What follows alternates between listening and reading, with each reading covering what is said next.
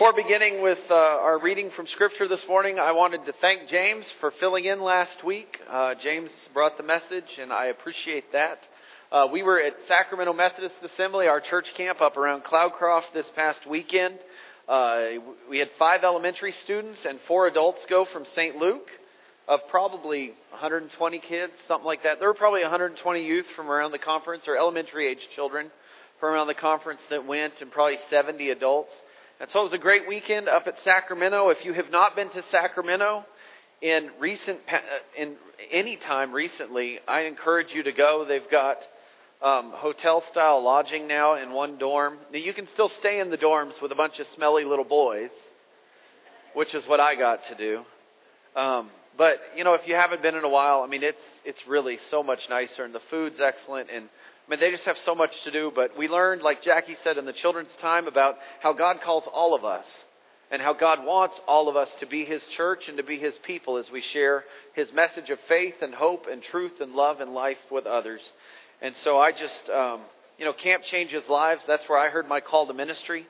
And that's some of my favorite memories with some of my best friends from church. We're going to camp and, and causing trouble and also worshiping and having a good time. And so um, it was just a great weekend. Also, I know some of you may have heard this past week, El Paso hosted annual conference, which is the meeting of our, our regional uh, unit of the church that meets annually.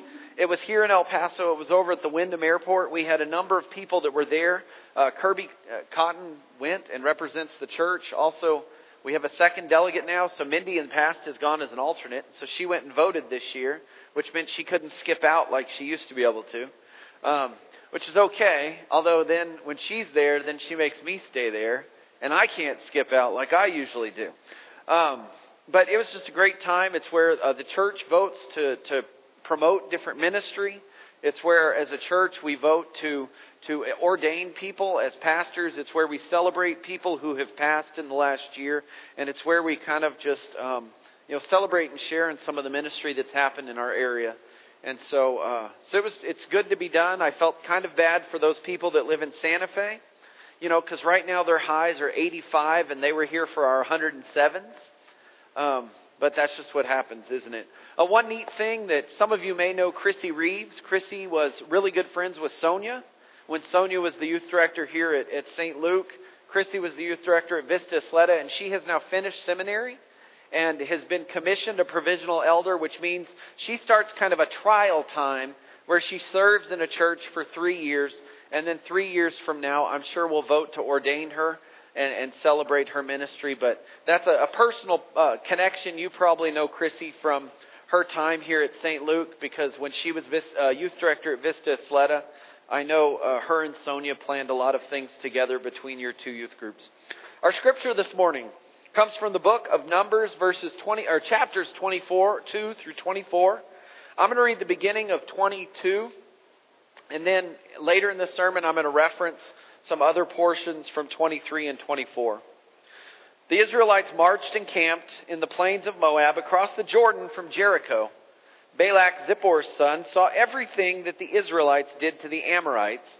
The Moabites greatly feared the people, for they were so numerous. The Moabites were terrified of the Israelites. The Moabites said to the elders of Midian, Now this assembly will devour everything around us, as an ox eats up the grass in the field. Balak, Zippor's son, king of Moab at the time, he sent messengers to Balaam, Beor's son, at Pethor, which is by the river in the land of his people, to summon him. A people has come out of Egypt they have covered the land. They have settled next to me. Now please come and curse this people for me, because they are stronger than I am. Perhaps I'll be able to destroy them and drive them from the land, for I know that whomever you bless is blessed, and whoever you curse is cursed. So the elders of Moab and Midian went with the payment for divination in their hands. They came to Balaam and told him Balak's words. He said to them, Spend the night here, and I'll bring back to you a word exactly as the Lord speaks to me. So the officials stayed. God came to Balaam and said, Who are these men with you? Balaam said to God, Moab's king Balak, Zippor's son, sent them to me with the message A people has come out of Egypt and covered the land. Now come and curse them for me. Perhaps I'll be able to fight against them and drive them out. God said to Balaam, Don't go with them. Don't curse the people, because they are blessed. Then Balaam arose in the morning and said to Balak's officials, Go to your land, for the Lord has refused to allow me to go with you. The officials of Moab arose. They went back to Balak and said, Balaam refused to come. Balak continued to send other officials more numerous and important than these. They came to Balaam and said to him, This is what Balak, Zippor's son, says. Please let nothing hold you back from coming to me. For I'll greatly honor you, and I'll do anything you ask of me. Please come and curse this people for me. Balaam answered and said to Balak's servants, If Balak were to give me his house full of silver and gold, I wouldn't be able to do anything, small or great, to break the command of the Lord my God. Now you also must remain the night, so that I may know what else the Lord says to me. God came to Balaam in the night and said to him, If the men have come to summon you, arise and go with them, but you must only do what I tell you to do. So Balaam arose in the morning, saddled his donkey, and went with the officials of Moab. Then God became angry because he went. So while he was riding on his donkey, accompanied by servants, the Lord's messenger stood in the road as an adversary. The donkey saw the Lord's messenger standing in the road with his sword drawn in hand. So the donkey turned from the road and went into the field. Balaam struck the donkey in order to turn him back onto the road. Then the Lord's messenger stood in the narrow path between vineyards with a stone wall on each side. When the donkey saw the Lord's messenger, it leaned against the wall and squeezed Balaam's foot against the wall. So he continued to beat it. The Lord's messenger persisted and crossed over and stood in a narrow place where it wasn't possible to turn either right or left. The donkey saw the Lord's messenger and lay down underneath Balaam. Balaam became angry and beat the donkey with his rod. Then the Lord opened the donkey's mouth, and it said to Balaam, What have I done to you that you've beaten me these three times? Balaam said to the donkey, Because you've tormented me. If I had a sword in my hand, I would kill you. The donkey said to Balaam, Am I not your donkey on whom you've often ridden to this day? Have I been in the habit of doing this to you? Balaam said, No. Then the Lord uncovered Balaam's eyes, and Balaam saw the Lord's messenger standing in the road with his sword drawn in his hand. He bowed low and worshipped. The Lord's messenger said to him, Why have you beaten your donkey these three times? I've come out here as an adversary because you took the road recklessly in front of me. The donkey saw me and turned away from me these three times. If it hadn't turned away, I would have killed you and let it live. Balaam said to the Lord's messenger, I've sinned, because I didn't know that you were standing against me in the road. Now, if you think it's wrong, I'll go back. The Lord's messenger said to him, Go with the men, but don't say anything. Say only that which I tell you. So Balaam went with Balak's officials. This is the word of God for us, the people of God. Thanks be to God. This morning we're continuing our look at some of the people from the Bible that have an important role or they show us something about God or in their experience we learn something from them. These are people whose stories are there and we read them and they're important, but then we continue to read the Bible and we don't see them referenced anywhere else or talked about. A few weeks ago, we looked at the story of Philemon. Philemon was an early Christian. He was a leader in the church of Colossae, and we know of him because Paul wrote a letter to him encouraging him or exhorting him to welcome an escaped slave named Onesimus back without punishment because Onesimus has become a brother in Christ. In that letter, Paul redefines what it means to be a member of Christian fellowship and in relationship with one another. We've looked at the story of Ruth and seen how Ruth shows us what it means to be faithful and dedicated and offer ourselves in selfless service to others. We've looked at Samson and seen how God continues to use us to fulfill his purpose and his will, even if we fall short of what God wants us to do. See, God's will still had to be achieved and accomplished even after Samson had done things that he wasn't to do. And we looked at Hagar's story from the book of Genesis. And we saw a story of how God continues to use us to fulfill his promises to us, even when we ourselves feel like we've been set aside by God. Last week, James preached a sermon on the blind man from the Gospel of John, a man who received his sight from Jesus as he witnessed and experienced the miraculous healing of the Son of God. But this morning we're reading from Balaam's story. I have to be honest with you, it's kind of a different story. It's one that I'm not, was not very familiar with. You know, at one point I, I had subscribed to this comic book collection. I'm not a comic book reader, so um, I don't know why I did it, but anyway. Um, it was this up and coming comic book artist that they were going to start a biblical line of comic books. And so each quarter, every three months or something, I got, you know, a comic book in the mail, and there were only four of them, so it shows how many people subscribed. Unfortunately, not very many. Um, but one of them was on the story of Balaam. You know, and I got this comic book, and I'd read the story before, but, you know, sometimes seeing things really helps you to think more about it. And so as I read this comic, I thought, man, this story is interesting. Because it's in this story that God is working and choosing to work through someone who's not even an Israelite He's not part of the Israelite community. He's not married into Israel. I mean, there's really nothing about him that would show that, that he is in favor with God or that he's even part of Israel. Yet in his story, we see how God uses him. How God uses him in a positive way. See, that's unusual because he's someone who should have been an adversary to the people of Israel. In fact, he would have been if, if God would have allowed him to go and do the things that Balak, king of Moab, requested him to do. But for whatever way, or in whatever way, Balaam had discovered who God was.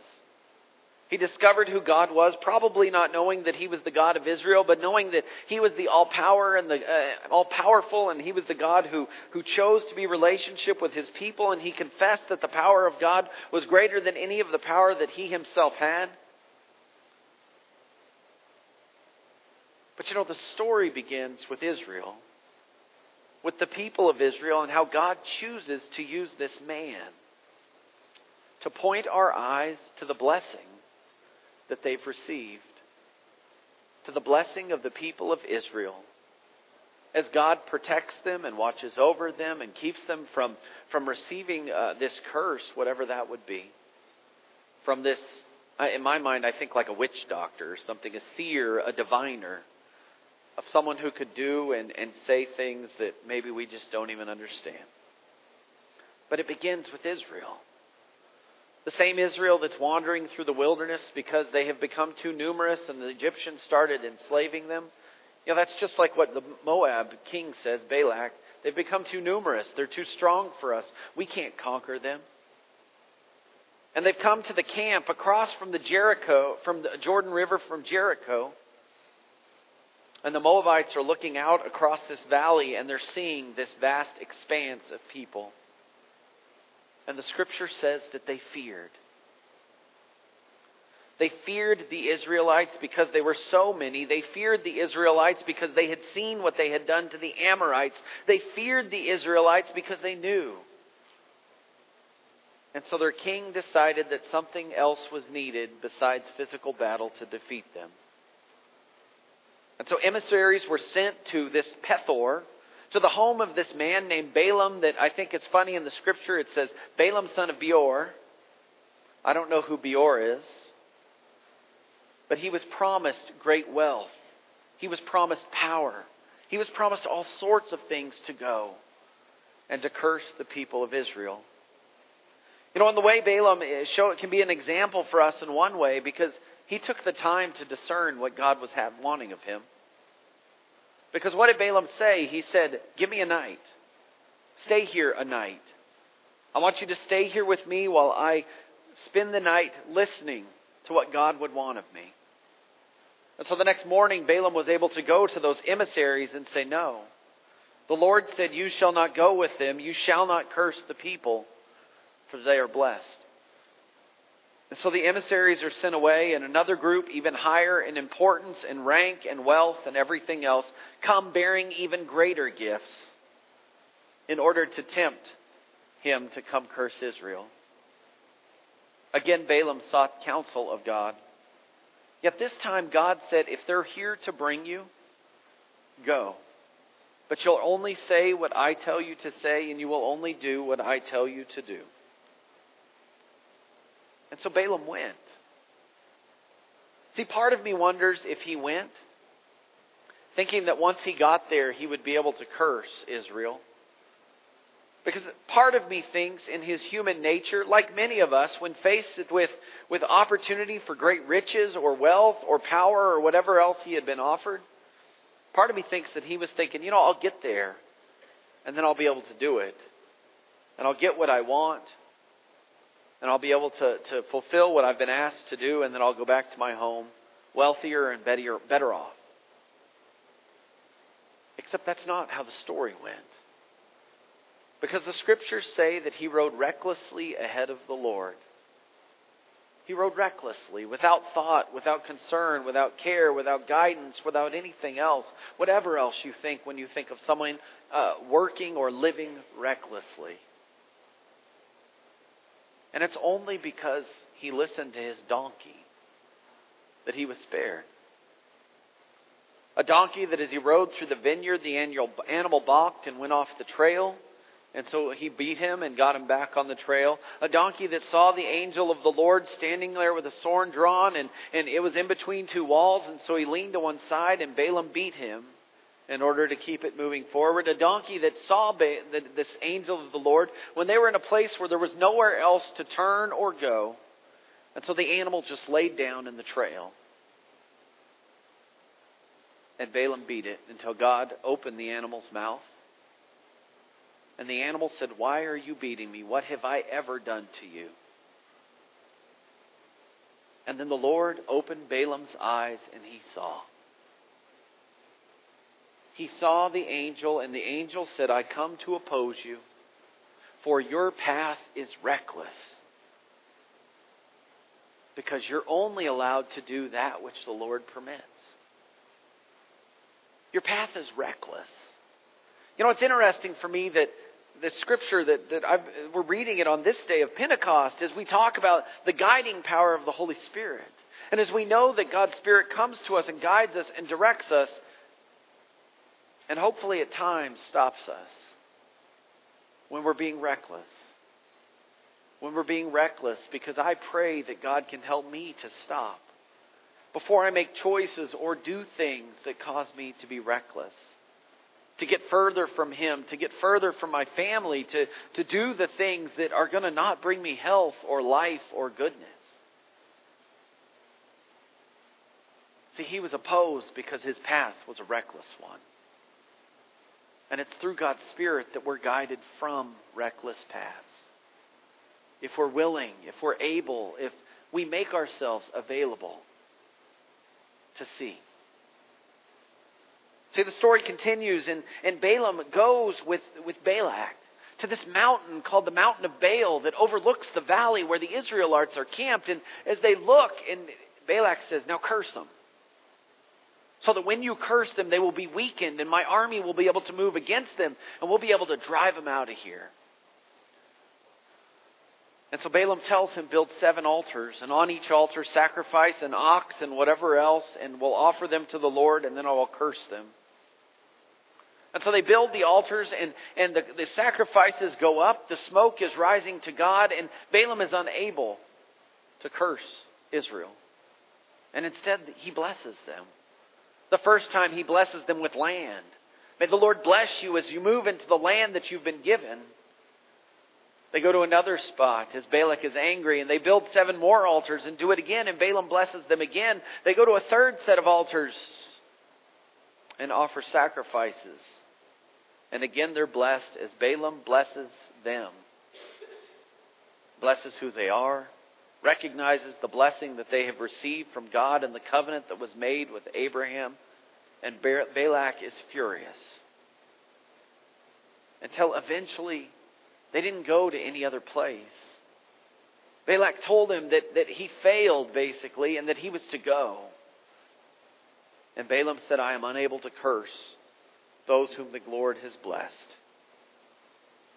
See, he was unable to act against God or against the people of Israel because he acknowledged the power of God.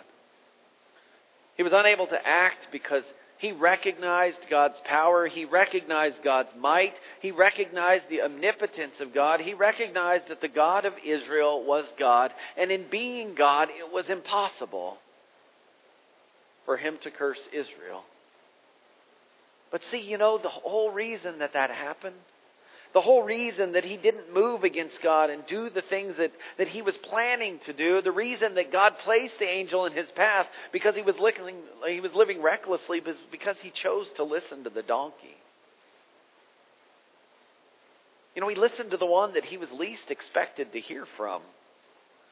I don't know if my dog's ever going to start talking to me, but I know that there are people in my life that I don't expect to hear words of faith or wisdom or blessing from. But he heard in his life from that one because the Lord opened its mouth and he listened. He listened to this unexpected person and thing in his life, to this unexpected that he was faced with. He listened, and in his listening, he was able to accomplish the work of God. But it's because he listened. You know, and so often we face life not listening. Because there's so much noise in our lives. There's so many things that we hear, so many, you know, just we're overloaded with information that it's hard for us to listen sometimes. To listen to our friends, to listen to our family, to listen to acquaintances or people that we hardly know. Especially to receive the words of blessing that they bring to us, as Balaam had to do, as Balaam chose to do, and as God used him as God used him to bless the people of Israel.